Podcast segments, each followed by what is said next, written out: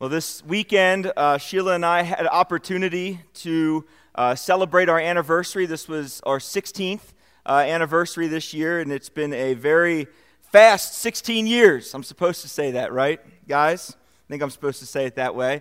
But it no, truly has been wonderful. We enjoyed some time together in the city on Friday, and you know, as we were walking through Central Park on Friday night, it occurred to me that Lancaster County and New York City actually they have some things in common.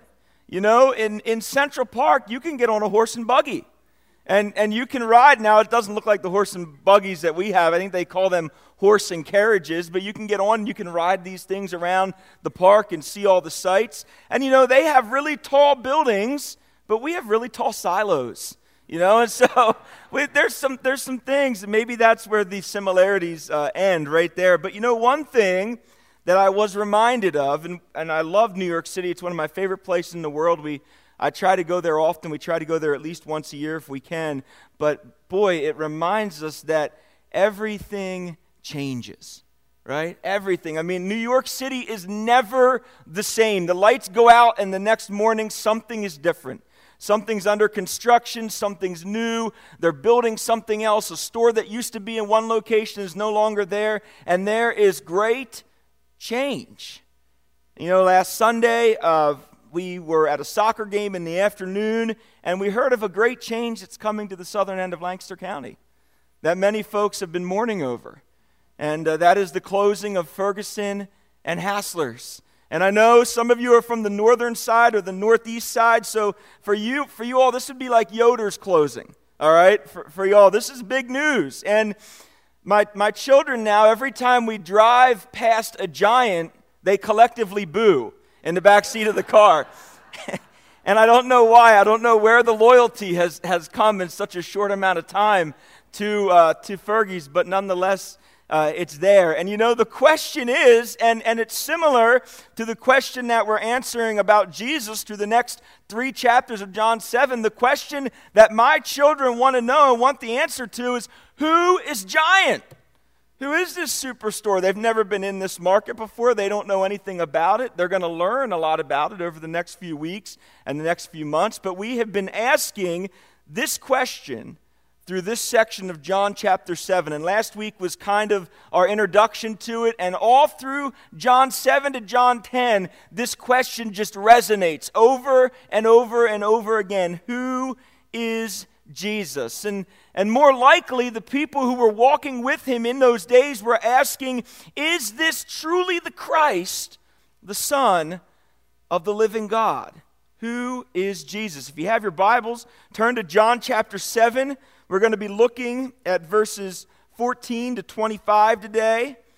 Just to put this in context to what we see and what's happening here, this event in John chapter 7 is happening about six months after a group had tried to come and forcibly make Jesus their king. If you remember in John chapter 16, that's when that event happened. This event in John 7 is occurring about six months after that. And just to give you an idea of where it is in the timeline of the life of Jesus, what we're going to read today, most scholars believe took place about six months before Jesus' crucifixion. So we're ending, we're coming towards the end of Jesus' public earthly ministry. And as we spoke last week, he's privately moving towards Judea. He's attending this feast, but he's attending it on his own purposes. He's not attending it uh, for the reasons his brothers wanted him to attend it. And this is not an occasion for miraculous signs and wonders today in this portion of John. Jesus will ascend to the temple and he will begin teaching now in a very public setting. And before we read from John chapter 7, let's take a moment to pray for the Lord to superintend over our time. Father, as we open our word today and we continue to unpack this question who is Jesus? We look forward with anticipation to the answer that your text uncovers. Over the next few weeks, Lord, as we spend our time in this portion of John, Father, we know that you have great intention to use your word in our time together this morning to change us, to help us to grow, to show us something perhaps that we had never seen before, that causes us to think a bit differently and then influences our behavior in a way that causes us to love you more and love our neighbors and those you bring into our pathways in a better way as well. So, Lord, it's with that anticipation we open your word this morning knowing that your Spirit's at work. Might you receive all the glory in Jesus' name. Amen. John chapter 7, we're going to start in verse 14. About the middle of the feast, Jesus went up to the temple and began teaching. The Jews therefore marveled, saying, How is it that this man has learning when he has never studied? So Jesus answered them, My teaching is not mine, but his who sent me. If anyone's will is to do God's will, he will know whether the teaching is from God or whether I am speaking on my own authority. The one who speaks on his own authority seeks his own glory. But the one who seeks the glory of him who sent him is true, and in him there is no falsehood. Has not Moses given you the law, yet none of you keeps the law? Why do you seek to kill me? The crowd answered, You have a demon. Who is seeking to kill you? Jesus answered them, I did one work, and you all marvel at it. Moses gave you the circumcision, not that it is from Moses, but from the fathers, and you circumcise a man on the Sabbath. If on the Sabbath a man receives circumcision, so the law of Moses may not be broken. Are you angry with me because on the Sabbath I made a man's whole body well? Do not judge by appearances, but judge with right judgment. So here we are. Last week we set this feast up. We, we talked about why they had this feast, how popular and how important of a feast this was for the Jewish people. Now, in the context of this passage, we've reached the middle of this eight day celebration. And Jesus has arrived finally to the feast with intentions to teach. And for the Jewish religious leaders, perhaps it was right for them to recognize a bit of irony in the moment here. I believe it would have been correct for them to recognize irony because this same person who was teaching in the temple was the very same person who just a few chapters before in John, in their mind, had told them to destroy it. John chapter 2, verse 19 destroyed this temple and in three days I will raise it up. Of course, we know as we sit here, Jesus was talking about his physical body, but that's not how the religious leaders of the day interpreted it. They thought he was speaking literally. And perhaps they were a bit surprised to see Jesus making such perfect use of a building with which they real, uh, reasoned that he'd encourage them to destroy. And we say that Jesus was a great teacher. And indeed, uh, these crowds of rabbinically trained scholars recognized his mastery of the scriptures. Isn't their question insightful? How is it that this man has learning when he has never studied? Now, I want to pause there and I want to say Jesus was gifted. Because I don't know about you guys that sit in the room here today with me, but I was a, a young man that needed to study. I had no learning without studying.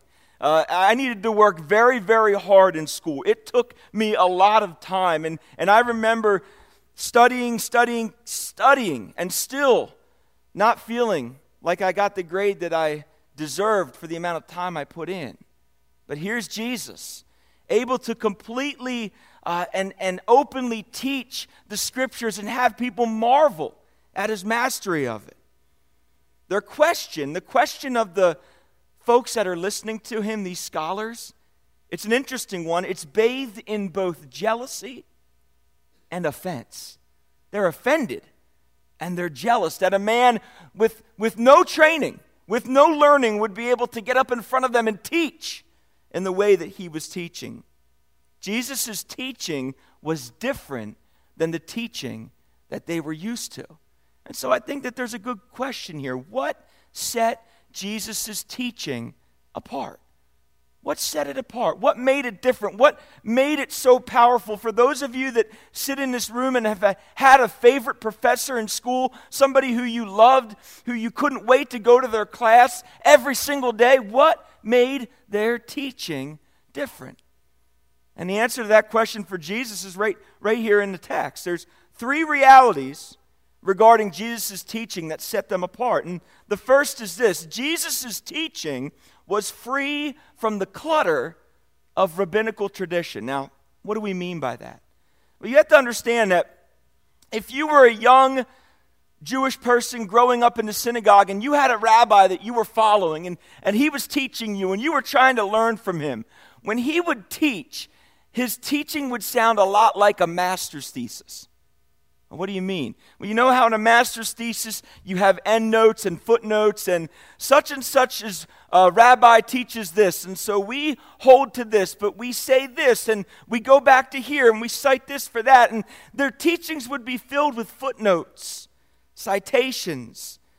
And you know, they were relying on the tradition of the rabbis and the rabbis' interpretations rather than the Old Testament scriptures themselves.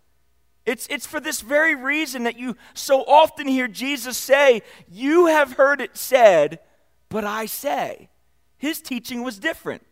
He knew what they had grown up hearing. He knew what the rabbinical scholars were teaching them. And he had the authority to be able to say, You have heard it said, but I say. Another line he used a lot I tell you the truth. I tell you the truth. How offensive that must have been to folks who had grown up believing that this rabbi or that rabbi, their whole lives, had communicated the truth to them. Jesus said, I tell you the truth. These were statements that pressed back against the popularly, popularly accepted interpretations of Old Testament scriptures. Jesus' interpretation of the scriptures was not held up with any, within any of these rabbinical traditions.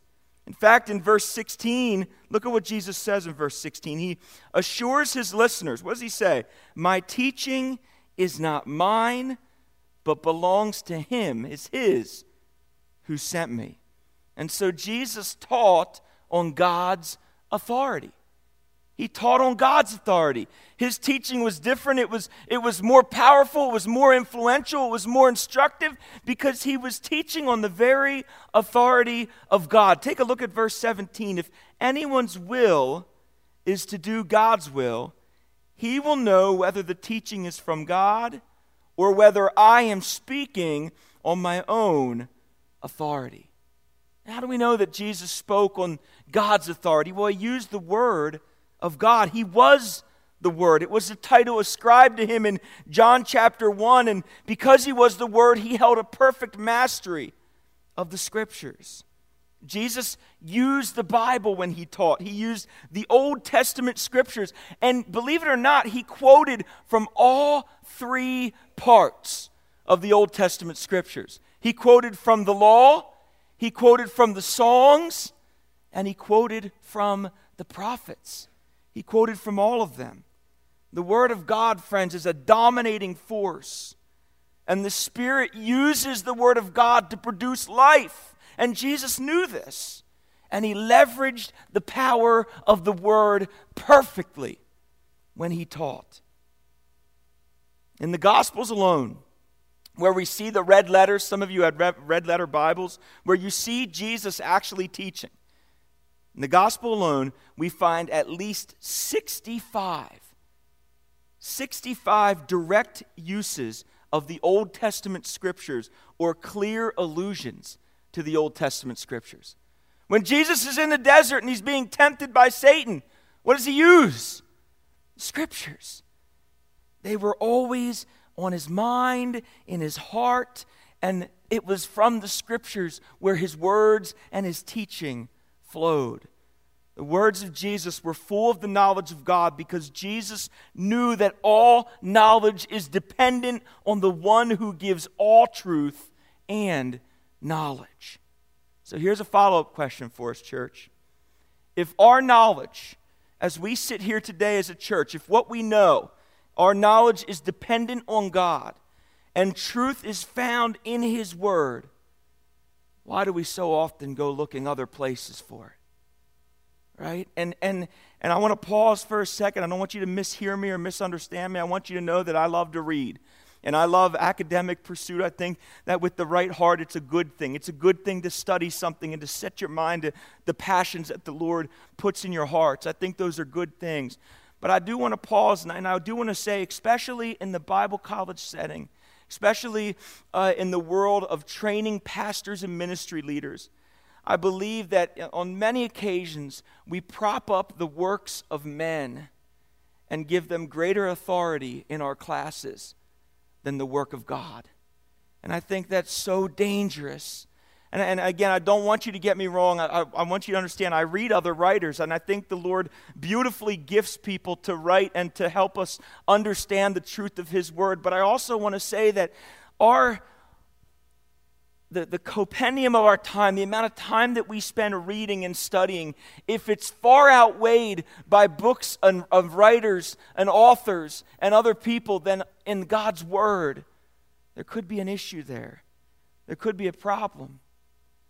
You know, one of the things I recognized as we were walking through New York City yesterday, we saw so many beautiful churches. And have you ever been through New York and seen St. Patrick's Cathedral? There's so many beautiful churches. And we were walking, I think we were on Broadway going up from South Ferry, going up towards 60th Street, and there was a beautiful church on the right hand side. And as soon as we walked past the church, right next to it was a Gothic building uh, with Gothic clothing and all this stuff. It's only in New York City. Uh, and another few stores up, there was this bookstore, and on the shelves in the window, I saw all of these books with all of these different philosophies New Age Buddhism, all of these things. And there are so many philosophies and things in this world that can take us captive and draw us astray. And our safest place, friends, the best place that we can come from when answering the questions of today's world is the Word of God. We have to be uh, careful to avoid our opinions, our feelings. Those things change. And there's also a danger in our culture today of experience overruling truth.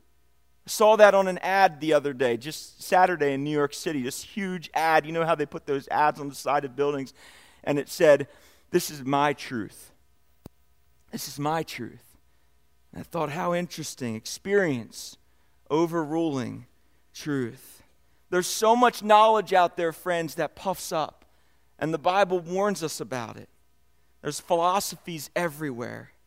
But we find real knowledge. We find life giving knowledge in the Word of God. And if we want to follow the example of Jesus when we teach, if we desire to do God's will, we will spend time learning to speak by His authority, which is found in His Word. Psalm chapter 40, verse 8, it's beautiful. It says, I delight to do your will. Oh my God, your law is within my heart. As we walk in the will of God, spending time in His Word, the Holy Spirit works in our hearts, motivating us, compelling us to love in the same manner that Jesus loved. And there's a third reality here regarding Jesus' teaching. Jesus taught for God's glory. So he, he taught free of the rabbinical clutter that cluttered up so much teaching. He taught on God's authority using God's word, but he also taught for the glory of God. And students and disciples will rarely follow teachers who are out for their own personal glory. As I said earlier, the best teachers I ever had, the ones that I loved more than any other professor, were the ones that gave themselves away. They literally gave themselves away to their students. They didn't hold on to an ounce of anything. And you know, every once in a while I'd walk into a class and I'd have a professor and and he was so self absorbed and so excited about the books that he wrote and all these academic things that he's, he'd accomplished, and so tied up and busy and loving himself that he had no love to give to his students. And friends, the best teachers, the most effective teachers, the best disciple makers, the most effective disciple makers. We talk about making disciples here at Calvary Monument, how important that is to be a disciple making church. They're, they're, the, they're the ones that give themselves away to other people. They just give of themselves. The teachers that truly get, do this leave the greatest influence and legacy. Jesus' knowledge, his wisdom, his teachings, they were absorbed by his disciples. Their minds were like sponges, and people knew who Jesus' disciples were by the way that they spoke, because they spoke like him, and by the way that they acted. There's an example of this in Acts chapter 4, verse 13. It's not on the screen, I'm just going to read it to you. Now, when they saw the boldness, oh, I'm sorry, I have it here. Acts chapter 4, verse 13. When they saw the boldness of Peter and John, they perceived that they were uneducated, common men. They were astonished, and what? They recognized they had been with Jesus. Something was different. Something was different. His ability to influence, to teach, his giving himself away, very literally, on the cross, changed their lives. It caused them to think differently, caused them to live differently, to reason differently, and people knew the disciples who had been with Jesus. Look at verse 18, though. Jesus is also going to press his questioners into a precarious corner. It says this in verse 18 The one who speaks on his own authority seeks his own glory, but the one who seeks the glory of him who sent him is true, and in him there is no falsehood. If Jesus' questioners were to say that Jesus was speaking on his own authority and pursuing his own glory, they would then render his teaching null and void. But they couldn't do that because what Jesus was saying in the temple was true. It was true and say they were pressed into a precarious corner here. Jesus is essentially asking them, By whose authority do you think I'm teaching these things? If Jesus is speaking on the authority of the Father and seeking the Father's glory, then his teaching is true, and in him is no falsehood.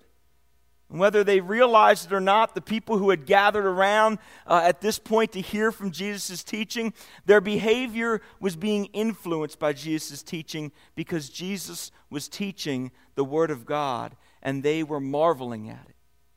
And this marveling, it can be good, but it can also be interpreted that there was a lot of discussion and debate going on. Who is this? What's this guy saying? This is new. I don't understand, etc., etc. These men that had joined, they thought they were already perfectly and completely, accurately fulfilling the law of Moses. But Jesus is going to move now in our text to show them a better way. The perfect fulfillment of the law would now seek to use the law itself to help broaden their application of the law and help in their application of it as well. So Jesus is the true teacher who perfectly fulfills and applies the law. Look down at verses 19 to 23. Jesus is going to move to show them how their fulfillment of the law is inadequate. Has not Moses given you the law, yet none of you keeps it? Why do you seek to kill me? The crowd answered, You have a demon. Who is seeking to kill you? Jesus said to them, I did one work, and you all marvel at it. Moses gave you circumcision. Not that it is from Moses, but from the fathers. And you circumcise a man on the Sabbath. If on the Sabbath a man receives circumcision so that the law of Moses may not be broken, are you angry with me? Because on the Sabbath I made a man's whole body well. Jesus again goes back to Moses.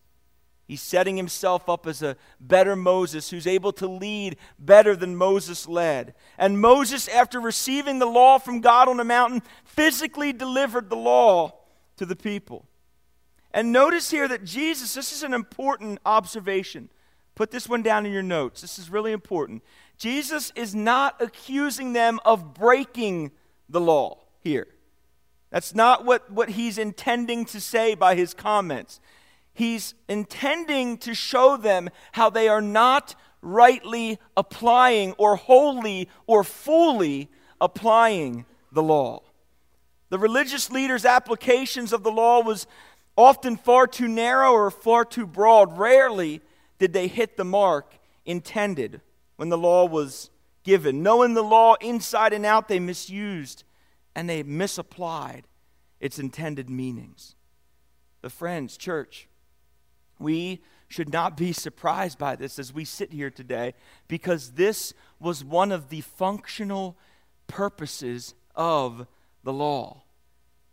Did, we ever realize that, church? That when Moses gave the law to the people, one of the purposes for the law was to reveal the inadequacy of the peoples in their ability to follow it. The law revealed our condemnation, it revealed our inability. The ministry of the law was a ministry of death, and through it, it revealed our own inadequacy. And, friends, through that, God was glorified. Paul describes this. Keep your finger in John 7, turn over to Romans 7.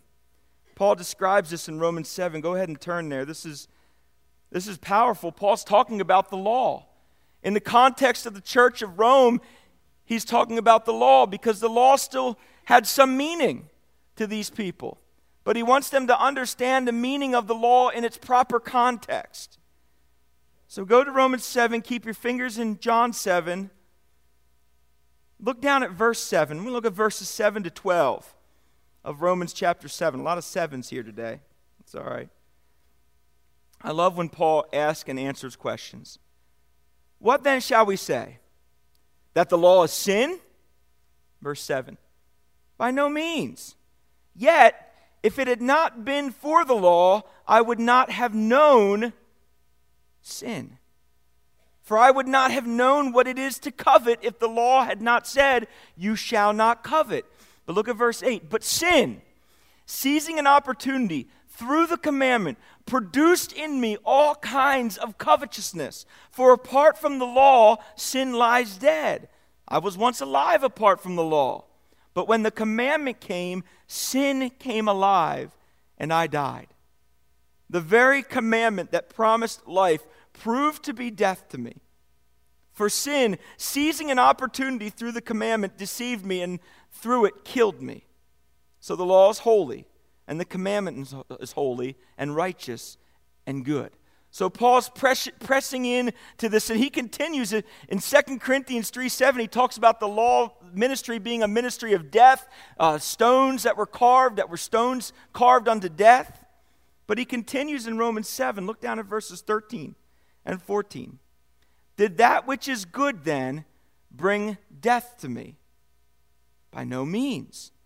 It was sin producing death in me through what is good, in order that sin might be shown to be sin, and through the commandment might become sinful beyond measure. For we know that the law is spiritual, but I am of the flesh, sold under sin. Friends, sin and death exposed our inability to keep the law. The religious leaders, as perfectly as they knew the law, and they could recite it back to you forwards, backwards, and every which way, you could have asked them to, to recite to you a command from any portion of the law, and they would have been able to do it. But they were not applying it correctly. It was only proving what Paul said to be true in Romans 7 their own inability to fulfill the law. And I love the conclusion Paul comes to. Look down at verse 24 in Romans 7. Look at how he says this Wretched man that I am, who will deliver me from this body of death? And then what does he say? Thanks be to God through Jesus Christ our Lord. Here we are in this moment of right judgment against their intentions. Back in John chapter 7, Jesus is pressing right into them. He's showing them their own ability to fulfill and apply this law because he knows that in the audience there are people that desperately want to kill him. They want to kill him. Look what he says in verse 19 Why do you seek to kill me? His question cuts to the very heart of those who would later have him crucified in just six months. And they're offended, aren't they? They're indignant that Jesus would so clearly be able to reveal the intentions of their hearts, the motivations of their hearts. They're completely upset. In fact, what do they accuse him of? They say, You have a demon. This was not the first time, probably wouldn't be the last. John 8, John 10, Matthew 12, Mark 3. Oftentimes, Jesus was accused of having a demon. blinded by their anger and rage, they proclaim, Who is seeking to kill you? The very group who six months later would see Jesus pinned to a cross are completely blind to the conditions of their own hearts. Completely blinded. Jesus doesn't take offense, he's not offset by their defensiveness. He actually moves on to illustrate and set a powerful argument up here for us in verse 21. Look at what he says I did one work, and you all marvel at it. The same word that was used for how they were responding to his teaching is how they responded to the work that he did. And you remember all the way back in John 5, what was that work? What did Jesus do? He healed the man at the pool. And what did that cause people to do? Marvel. But even then, what was that word marvel? Some people thought it was great and wonderful, and other people thought, what's going on? Can he do that? Is he allowed to do that? Well, he just did. It's Jesus. He can do whatever he wants, however he wants. The same thing, people were marveling at his teaching. He did one work, and people were marveling, scrutinizing, debating trying to fit it into their lens of understanding and interpretation as it applies to the law. Jesus is deftly constructing a forcible argument here. He's going from whole to part back to whole again. Jesus had healed a man completely on the Sabbath. And, and I think it's a good time for us to pause here and to reflect on this, church. How we interpret and understand the scriptures has a direct correlation to how we apply them in our lives. The Pharisees, the Sadducees, the religious leaders, they, did, they knew the law, but they didn't understand the law. And they couldn't interpret it very well. And so they weren't really able to apply it that well in their lives or apply it to the lives of the people that they were called to lead. And, friends, for, for us, for the church, how we understand, how we interpret the, the scriptures, it directly applies to how we use them in our daily lives. Now, here's the argument that he's going to form together. It's in verse 22. Moses gave you circumcision. All right, and so here's what happened. The law would say that on the eighth day, after a child was born, on the eighth day, that child had to be circumcised according to the law of Moses. Well, let's ask a question What happens for a child who is born on the Sabbath? Well, some, some might even, some of the Pharisees might even wondered if it was lawful for a woman to give birth on the Sabbath. But, but nonetheless, children were born on the Sabbath. And so do you see the quandary here? Eight days later, it was a Sabbath. So what are we to do? We can't work. We can't pick up tools. We can't do any. Are we going to circumcise this child on the eighth day, even though it falls on a Sabbath? And the popular interpretation, the accepted interpretation of the day, and again, Jesus isn't saying it was wrong, was yes, you circumcise the child on the eighth day according to the law of Moses, even though it falls on the Sabbath. So here's what Jesus is saying to the religious leaders If that is okay, if it's okay for you to heal a man in part on the Sabbath, why was it not okay for me to heal a man completely on the Sabbath? Whole part. Their application of the law was insufficient. They were not applying it the right way. The people had no chance, friends. Could you imagine living in this society? How confused you would be. This rabbi says it's okay. This one says it's not. I don't know. I have no idea what I'm doing. I think we're doing it right. I don't know. Jesus said, My yoke is easy and my burden is light. Jesus applied the law on the basis of grace, not on the basis of tradition. And that is huge. It changed everything. Everything. John chapter 1, verse 17 For the law was given through Moses, but grace and truth came through Jesus Christ. This is how Jesus applied the law, and it looked completely different than what the rabbis were used to and what the Pharisees and religious leaders were used to. People didn't do this. And so his application to understand the law completely was pressing into them and pressing up against their comfortably held traditional interpretations. And so I love the way that Jesus concludes this passage. He's the true teacher who perfectly fulfills and applies the law and judges in righteousness. Look at what he says in verse 24. They're judging him based on how he applies the law and the appearances and what it looks like. Do not judge by appearances, but judge with right judgment. Now, church, two observations. First, sometimes we get this wrong. It, this, this verse does not say, do not judge, period. It's not saying that. And we hear this, well, who are you to judge?